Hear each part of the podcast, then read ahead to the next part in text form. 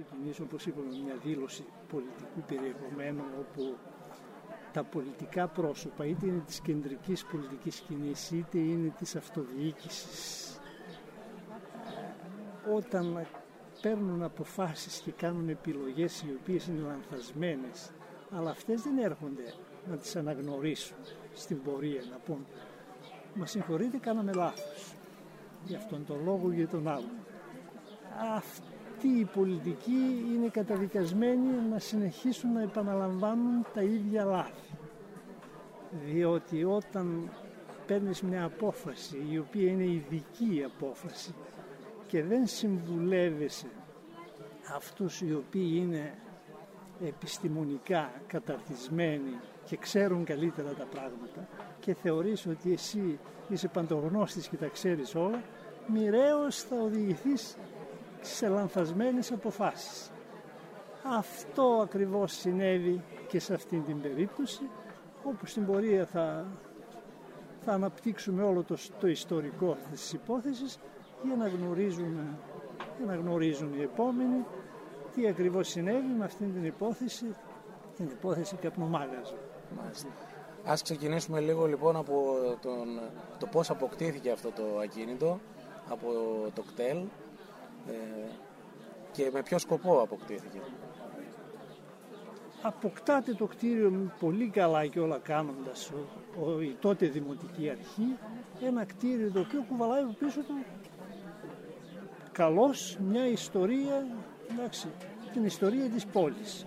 Διότι ξέρουμε ότι μέσα από την ύπαρξη των κτηρίων και όχι μόνο, εντάξει, έχουμε καταγραμμένη την ιστορία μιας περιοχής, μιας πόλης. Επομένως και το καπνομάγαζο ήταν ένα από τα στοιχεία αυτά, τα ιστορικά της πόλης, έτσι, η παρουσία του. Επομένως πολύ ορθά η τότε Δημοτική Αρχή αποφασίζει και το αγοράζει. Μακάρι να κάνουν και για άλλα κτίρια που υπάρχουν, τα οποία έχουν ιστορική αξία. Μένουμε όμως αυτό. Επομένως, σε μια περίοδο έρχεται στην κυριότητα του Δήμου και για ένα μεγάλο διάστημα παραμένει ως είχε. Στην πορεία μετά αποφασίζεται μέσα από κάποια προγράμματα, κάποια κονδύλια να προχωρήσει στην αναπαλαίωση του κτίριο γιατί είναι επόμενο μετά από τόσα χρόνια να βρίσκεται σε μια κατάσταση η οποία να χρειάζεται να ξαναφτιαχτεί το κτίριο. Ξεκινούν λοιπόν οι εργασίες αναπαλαίωσης του κτηρίου. Την περίοδο όμως εκείνων γίνονται μια σειρά από μεγάλες αστοχίες. Αστοχίες οι οποίες ξεκινούν και από τον ανάδοχο του έργου αλλά και από τις δικές τους παραλήψεις σαν δημοτική αρχή πλέον όταν ξεκινάει να ξαναφτιάξει αυτό το κτίριο. Διότι κύριοι του έργου είναι ο Δήμος και επιβλέπουσα αρχή είναι πάλι ο Δήμος. Επομένως οι δικές τους υπηρεσίες. Επομένως και από δικές τους παραλήψεις και αυλεψίες φτάνουμε να γίνουν ζημιές στο κτίριο με αποτέλεσμα να πέσουν τμήματα του κτηρίου. Οροφή, μέρος των, των τείχων κλπ. Όταν λοιπόν γίνεται αυτό ξεκινάει τότε μια αρνητική προπαγάνδα εκ μέρους της τότε Δημοτικής Αρχής με αποτέλεσμα από, το, από τις βλάβες που προξενήθηκαν να έχουμε και τους γνωστούς θανάτους των ανθρώπων οι οποίοι εργάζονταν μέσα. Ξεκινάει επομένως μια προπαγάνδα όπως είπα αρνητική και ξαφνικά το κτίριο το μεταμορφώνουν σε ένα ανθρωποφάγο τέρας το οποίο τρώει ανθρώπους.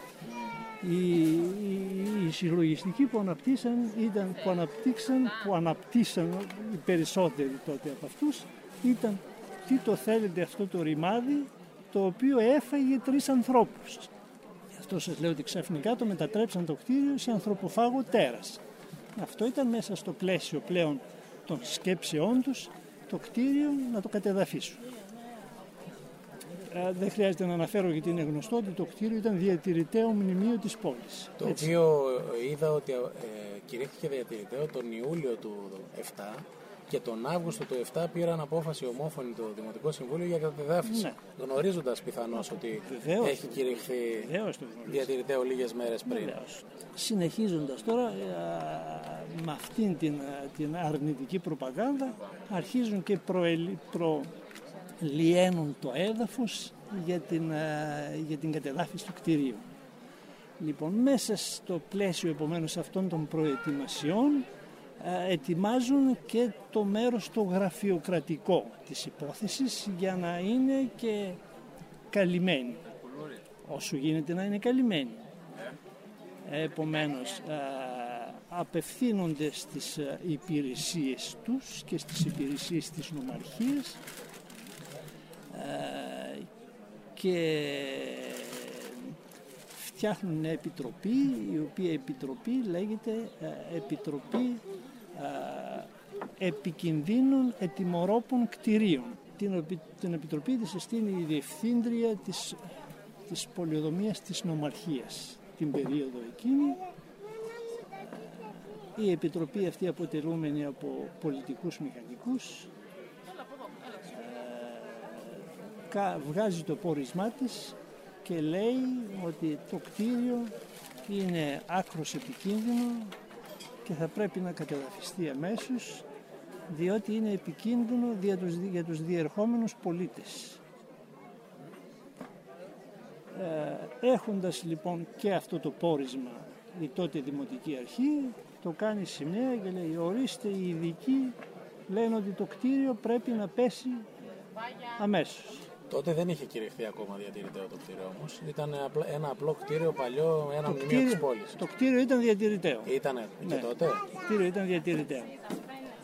Δηλαδή δεν, δεν έγινε τον Ιούλιο του, 90, του 2007 διατηρητέο το κτίριο, ήταν και από πιο, παλιό, πιο παλιά; Ναι, το κτίριο ήταν διατηρητέο. Μάλιστα. Το κτίριο ήταν διατηρητέο. Επομένως τώρα, με αυτήν την, την απόφαση αυτής της Επιτροπής και μέσα σε όλο το πλαίσιο των επιδιώξεών τους να το, το κτίριο να φύγει πάνω τους γιατί δεν ξέρω τι ακριβώς είχαν στο μυαλό τους και τι σχεδιάζαν. Ερχόμαστε τώρα περαιτέρω για να, για να εξελιχθεί όλη η υπόθεση αυτή έτσι όπως την είχαν ε, σχεδιάσει. Συνεχίζοντας επομένως τώρα με αυτή την, ε, την απόφαση της Επιτροπής στο χέρι τους προχωράει ο σχεδιασμός όπως τον έχουν στο μυαλό τους και φτάνουν πλέον στην ημερομηνία όπου γίνεται το περιβόητο εκείνο Δημοτικό Συμβούλιο ναι, όπου έρχεται σύσσωμο το Δημοτικό Συμβούλιο ναι, τον Αύγουστο του 7 μηδενός εξαιρουμένου. Ε, τώρα δεν ξέρω αν υπήρξαν και άλλες αποφάσεις σε άλλες περιπτώσεις δημοτικών συμβουλίων να μην υπάρχει ούτε ένας που να ψηφίσει εναντίον. Εδώ μιλάμε ήταν όλοι, όσοι ήταν δημοτικοί σύμβουλοι, όλοι ψηφίσαν να κατεδαφιστεί το καπνομαγάσιο. Τώρα μέσα σε αυτούς υποθέτω ότι ένα μέρος δεν γνώριζε. Επομένως αυτά που άκουσα από ας πούμε τους ειδικούς που ήταν οι άνθρωποι της Επιτροπής Ατιμορόπων προφανώς να πλανήθηκε από αυτό. Ένα μέρος μεγάλο, το μεγαλύτερο, γνώριζε, γιατί μέσα υπήρχαν και άνθρωποι οι οποίοι ήταν υπήρχαν αρχιτέκτονες με το Δημοτικό Συμβούλιο. Ο πρόεδρος του Δημοτικού Συμβουλίου ήταν αρχιτέκτονος, κ. Υπήρχαν μέσα πολυ... Ε, μηχανικοί άλλοι. Επομένως αυτοί, αυτοί όφυλαν να γνωρίζουν και γνωρίζαν. Κινούμενοι όμως μέσα στο πλαίσιο της παραταξιακής υποταγής, γιατί στην ουσία αυτό γίνεται, εντάξει, δεν άρθρωσε κανένας λόγο διαφορετικό ή να ψηφίσει διαφορετικά. Και έτσι ερχόμαστε στην περίφημη απόφαση του Δημοτικού Συμβουλίου, όπου πανψηφί ψηφίζεται να καταδαφιστεί το κτίριο. Μάλιστα στην απόφαση αυτή ο σημερινός δήμαρχος, κ. Λαμπάκης, είχε προτείνει να γίνει πάρκινγκ εκεί πέρα. Μεταξύ αυτών βέβαια ήταν και ο, τότε, και ο, ο τότε αρχηγός της Δημοτικής Παράταξης του σημερινού Δημάρχου του κ. Λαμπάκη, δεν θυμάμαι πώς ήταν η επωνυμία Πόλη και πολίτες. Πόλη και πολίτες, το ίδιο επομένως.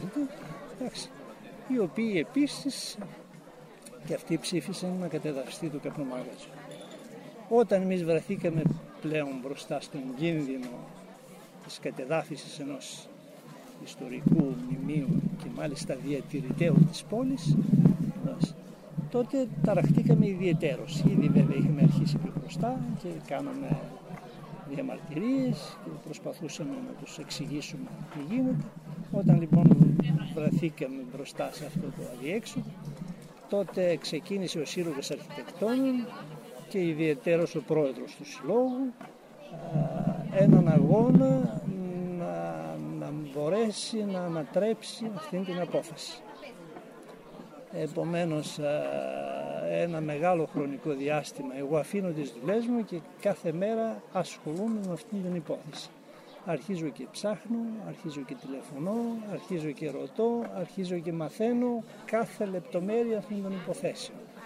Επικοινωνώ με πάρα πολλές εφορίες μνημείων επικοινωνώ με το Υπουργείο Πολιτισμού, επικοινωνώ με, με, με το Κεντρικό Αρχαιολογικό Συμβούλιο ε, για να έχω πληροφόρηση και βουλή και από εκεί αρχίζει σιγά σιγά και μου γίνεται καθαρότερη όλη η εικόνα αυτής της υπόθεσης. Με πρώτο απ' όλα ήδη, ε, ήδη κάποια πράγματα γνώριζα, έμαθα όμως αμέσως στην πορεία ότι η επιτροπή η οποία συστάθηκε ήταν παράνομη. Δεν υπάρχει τέτοια επιτροπή ετοιμορόπων και επικινδύνων κτηρίων που να μπορεί να την ορίζει η νομαρχία ή οι υπηρεσίες εδώ οι τοπικές. Επομένως η απόφαση εκείνη ήταν άκυρη. Αυτό ποιος το είπε, το, το Υπουργείο Πολιτισμού; Αυτό μου το είπαν από το, αρχαιολογικό, από το Συμβούλιο, το ΚΑΣ, μου το είπαν και από κάποιες εφορίες κεντρικές. Από τα έγγραφα, εγώ τώρα που πήρα από το Σύλλογο Αρχιτεκτονών, είδα ότι είπαν πως είναι αναρμόδια αυτή η επιτροπή να αποφαθεί, γιατί τα κτίρια είναι κηρυγμένα ε, από το επι... Υπουργείο Πολιτισμού και δεν εμπίπτουν στις διατάξεις αυτές που ισχυρίζονται. Γι' αυτό σας είπα ότι είναι. Όχι ότι η Επιτροπή είναι παράνομη, αλλά ότι η απόφαση δεν μπορούσε να συσταθεί τέτοια. Δεν μπορούσε να αποφασίσει για αυτό το θέμα. Ναι, αυτό ακριβώς. Δεν έχει αρμοδιότητα. Βεβαίως, οι επιτροπές αυτές είναι διαφορετικές. Είναι οι επιτροπές αυτές συστήνονται του Υπουργείου Πολιτισμού και περιλαμβάνουν άλλους ανθρώπους. Αρχαιολόγους, αρχιτέκτονες. Δεν είναι η υπόθεση στατικής επάρκειας. Είναι μια διαφορετική περίπτωση. Επομένως ε, αυτό, οι υπηρεσίες εδώ, Δήμου και Νομαρχίες, αυτά τα θέματα οφείλουν να τα γνωρίζουν. Και αν με την απόφασή τους αυτήν κατεδαφίζαν το κτίριο, τι θα έρχονταν να πούν μετά; Θα έρχονταν να πούν ότι μας συγχωρείτε δεν ξέραμε και το ρίξαμε. Επομένως θα ήταν όμως αργά. Γι' αυτό λέω ότι παρανόμως εφόσον δεν είναι σύνομη, δεν είναι σύμφωνο με τον νόμο, είναι παράνομη. Εντάξει, αυτή την έννοια. Και έτσι λοιπόν ξεκινήσαμε έναν αγώνα όπου ένα-ένα ένα-ένα παρουσιάζουμε όλα τα στοιχεία αυτής της υπόθεσης πώς λανθασμένα παρθήκαν όλες αυτές οι αποφάσεις όπως σας είπα ήταν όμως, ήταν όμως προχωρούσαν όπως λένε ακάθεκτοι, ήταν με, με, με τις βαριοπούλες στα χέρια όλοι να πάνε το κατομάγαζο και να το ρίξουν. Ήταν πλέον μέσα στην πόλη βλέπουμε ένα κλίμα διαμορφωμένο και από πολίτες της πόλης οι οποίοι ήταν αρνητικοί στο να, στο να κρατηθεί στη ζωή αυτό το κτίριο στην πορεία βλέποντας τις δικές μας κινήσεις, τις αναρτήσεις μας και αυτά που εμείς ε, αναλύαμε αρχίζει και μας πλησιάζει και ένα μέρος άλλων φορέων και πολιτών οι οποίοι αντιλαμβάνονται τα πράγματα από την ορθή της την πλευρά και αρχίζουν να μας συμπαραστέκονται και άλλοι φορείς όπως είναι οι, οι οικολόγοι της πόλης, έρχεται και το τεχνικό επιμελητήριο, έρχονται και πολίτες ε, οι οποίοι προβληματίζονται. Παρόλα αυτά όμως, παρόλο το ότι υπάρχει πλέον μια μερίδα στην πόλη η οποία είναι αντίθετη σε αυτή την απόφαση, δεν βλέπω ότι αυτό αναχαιτίζει τίποτα. Στην πραγματικότητα τίποτα δεν θα τη γλίτωνε αυτή την υπόθεση εάν δεν ενεργοποιούνταν οι φορείς του Υπουργείου Πολιτισμού, διότι μεταξύ των άλλων επιστολές είχα αποστείλει και στον συνήγορο του πολίτη και στον ίδιο τον Υπουργό Πολιτισμού, μετέπειτα Πρωθυπουργό, τον Αντώνη του Σαμαρά. Και την περίοδο ήταν Υπουργός Πολιτισμού. Όπου αυτοί πλέον αρχίζουν και ανταλλάσσουν μια αλληλογραφία με το Δήμο όπου ουσιαστικά τους θέτουν πρώτων ευθυνών τους ώσπου στο τέλος έρχεται στην πραγματικότητα μια παραγγελία εισαγγελική, προφανώς από έγγραφα τα οποία σε εμάς δεν ήρθαν, τα άλλα κοινοποιούνταν αλλά αυτά μετά. Προφανώς ε, πήγαν στην εισαγγελία, την εισαγγελία στην αστυνομία και έφτασε στα χέρια του Δημάρχου, του τότε Δημάρχου, μια παραγγελία όπου εν ολίγης έλεγε ότι όποιος πάει κοντά στο καπνομάγαζο με, με πρόθεση να το προκαλέσει βλάβη να συλληφθεί. Επομένως τότε πια φτάνει ο κόμπος του χτένι και καταλαβαίνουν ότι αυτό το παραμύθι για αυτούς τελείωσε τις κατεδάφισης του κτηρίου. Και έχω δει και ένα έγγραφο από το Υπουργείο από μια εφορία αρχαιοτήτων νεωτέρων μνημείων, αν δεν κάνω λάθος. Θα το αναρτήσω και αυτό, που έλεγε ότι απαγορεύεται η κατεδάφιση την οποία έχετε προγραμματίσει για τις 30 Οκτωβρίου του 7. Δηλαδή είχαν προγραμματίσει και η μέρα, ότι την κάθε μέρα θα γίνει η κατεδάφιση. Γι' αυτό λέω ήταν έτοιμοι με τις βαριοπούλες στα χέρια σχημαλόγου, έτσι, να κατεδαφίσουν. Και έτσι ε, αυτή η υπόθεση παίρνει τέλος και ό του θαύματος μετά ξαφνικά ένας-ένας όλοι αυτοί οι οποίοι μέχρι τότε ε, ήταν φανατικοί στο να κατεδαφίσουν το κτίριο αρχίζουν σιγά σιγά και κάνουν μια κολοτούμπα πλήρη κολοτούμπα και αρχίζουν και λένε να το σώσουμε το κτίριο είναι κληρονομιά μας είναι έτσι, είναι αλλιώς. ο τέμπορα ο μόρες μου λέγανε γι' αυτό έρχομαι και λέω ας πούμε ότι όταν σήμερα αυτά προχτές, χτες πότε γίνανε τα εγγένεια εάν αυτή την υπόθεση ένας φορέας επιστημονικός ειδικός για αυτά τα θέματα όπως είναι ο Σύλλογος Αρχιτεκτών δεν έμπαινε μπροστά να υπερασπιστεί αυτή την υπόθεση με νύχη και με δόντια δεν θα κάναμε εγγένεια προχτές αλλά θα κάναμε μνημόσυνο για αυτό το κτίριο. Αυτά σε γενικές γραμμές θέλω να δηλώσω όσον αφορά την υπόθεση Καπνομάγαζου. Βεβαίως επενώ τον σημερινό του δήμαρχο διότι το κτίριο το ολοκληρώσαν και έγινε πάρα πολύ ωραίο κτίριο και πρώτος εγώ θα περνάω και θα χαίρομαι που θα το βλέπω και υποθέτω ότι και πολλοί άλλοι πολίτες αυτής της πόλης όταν θα περνάνε από εκεί θα κάνουν μια σκέψη για την ιστορία αυτήν του καπνομάγαζου και την περιπέτεια που πέρασε το κτίριο για ένα μεγάλο διάστημα χρονικό. Επίσης ήθελα να ρωτήσω αν προσκληθήκατε είτε σαν σύλλογος είτε σαν άτομο για να τιμηθείτε για, την, για τον αγώνα σας για τη σωτηρία του καπνομάγαζου και πώς κρίνετε και την απουσία της αντιπολίτευσης από τα εγγένεια τέτοιων ε, δημοτικών κτηρίων. Δηλαδή πιστεύετε ότι η αντιπολίτευση πρέπει να είναι απούσα όταν μια δημοτική αρχή παρουσιάζει ένα έργο που μένει στην πόλη ή πρέπει να είναι παρόντες καθώς αποφασίζουν και αυτοί για την ε, ναι. εξέλιξη των Ναι, θα απαντήσω πρώτα ότι εγώ προσωπικά δεν προσκλήθηκα αλλά από ό,τι γνωρίζω παρότι ήταν παρόντες τα, τα μέλη του νέου Διοικητικού Συμβουλίου του Συλλόγου ήταν παρόντες χωρίς να έχουν προσκληθεί από επιλογή δική τους. Έτσι. Ε, όσον αφορά την, την απουσία και την εκδήλωση της, της αντιπολίτευσης, φυσικά γιατί θεωρώ αδικαιολόγητη, γιατί δεν πρέπει να είναι η αντιπολίτευση εκεί. Η αντιπολίτευση στα έργα τα οποία γίνονται στην πόλη και έχουν πρόσημο θετικά, βεβαίως και πρέπει να για λόγους μόνο αντιπολίτευσης και μόνο καινού καινούς περιεχομένου βεβαίως και δεν έχουμε καμία αξία. Και λίγο για τον κύριο Ευαγγελίδη, τον πρώην Δήμαρχο, να πούμε ποια άλλα κτίρια επί της δημαρχίας του και τι άλλες ενέργειες έκανε για να σωθούν κάποια κτίρια και ποια ήταν τα σχέδια που είχε από την αρχή. Δηλαδή αυτά ήθελε απλά να έρθουν στην κυριότητα του Δήμου ή ήθελε να τα μετατρέψει κάποια σε χώρους πολιτισμού, κάποια άλλα σε άλλες χρήσεις ας πούμε; Ε, κτίρια τα οποία βρίσκονται στα χέρια ας πούμε φορέων ε, δημοσίων ιδιαιτέρως είναι πολύ πιο εύκολο να προστατευτούν. Επομένως, ό,τι περιέρχεται στα χέρια της περιφέρειας ή του Δήμου και γενικώς του κράτους είναι μια υπόθεση εύκολη, διότι δεν υπάρχει από πίσω ένας ιδιώτης ο οποίος θα θελήσει να το εκμεταλλευτεί το κτίριο ε, για λόγους ε, οικονομικούς, έτσι.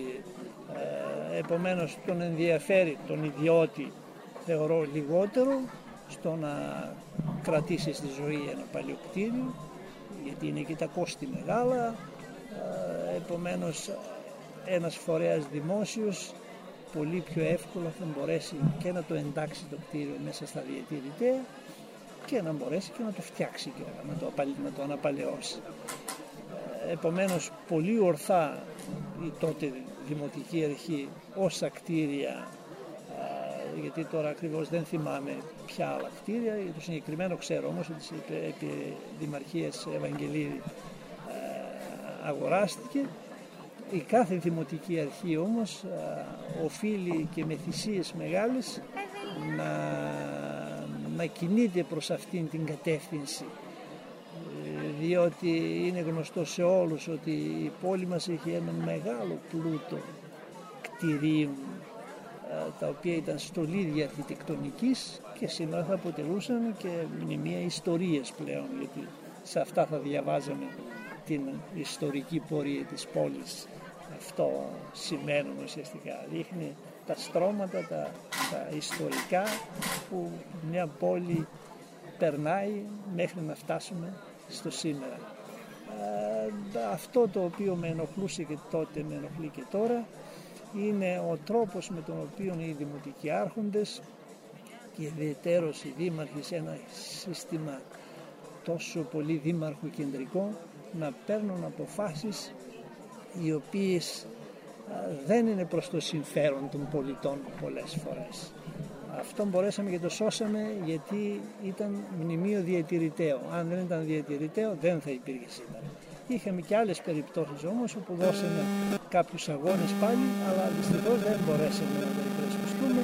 Ένα απλό παράδειγμα φέρνουμε τα ψαράδικα όπου είμαστε εκεί, ήμασταν εκεί συνέχεια και προσπαθούσαμε να εξηγήσουμε τι σημαίνει ψαραγορά για αγορά, για μια πόλη παραθαλάσσια όπως είναι η Αλεξανδρούπολη με παραδείγματα όλων των άλλων πόλεων ακόμη και πόλεων που δεν έχουν θάλασσα και έχουν ηχθιαγορές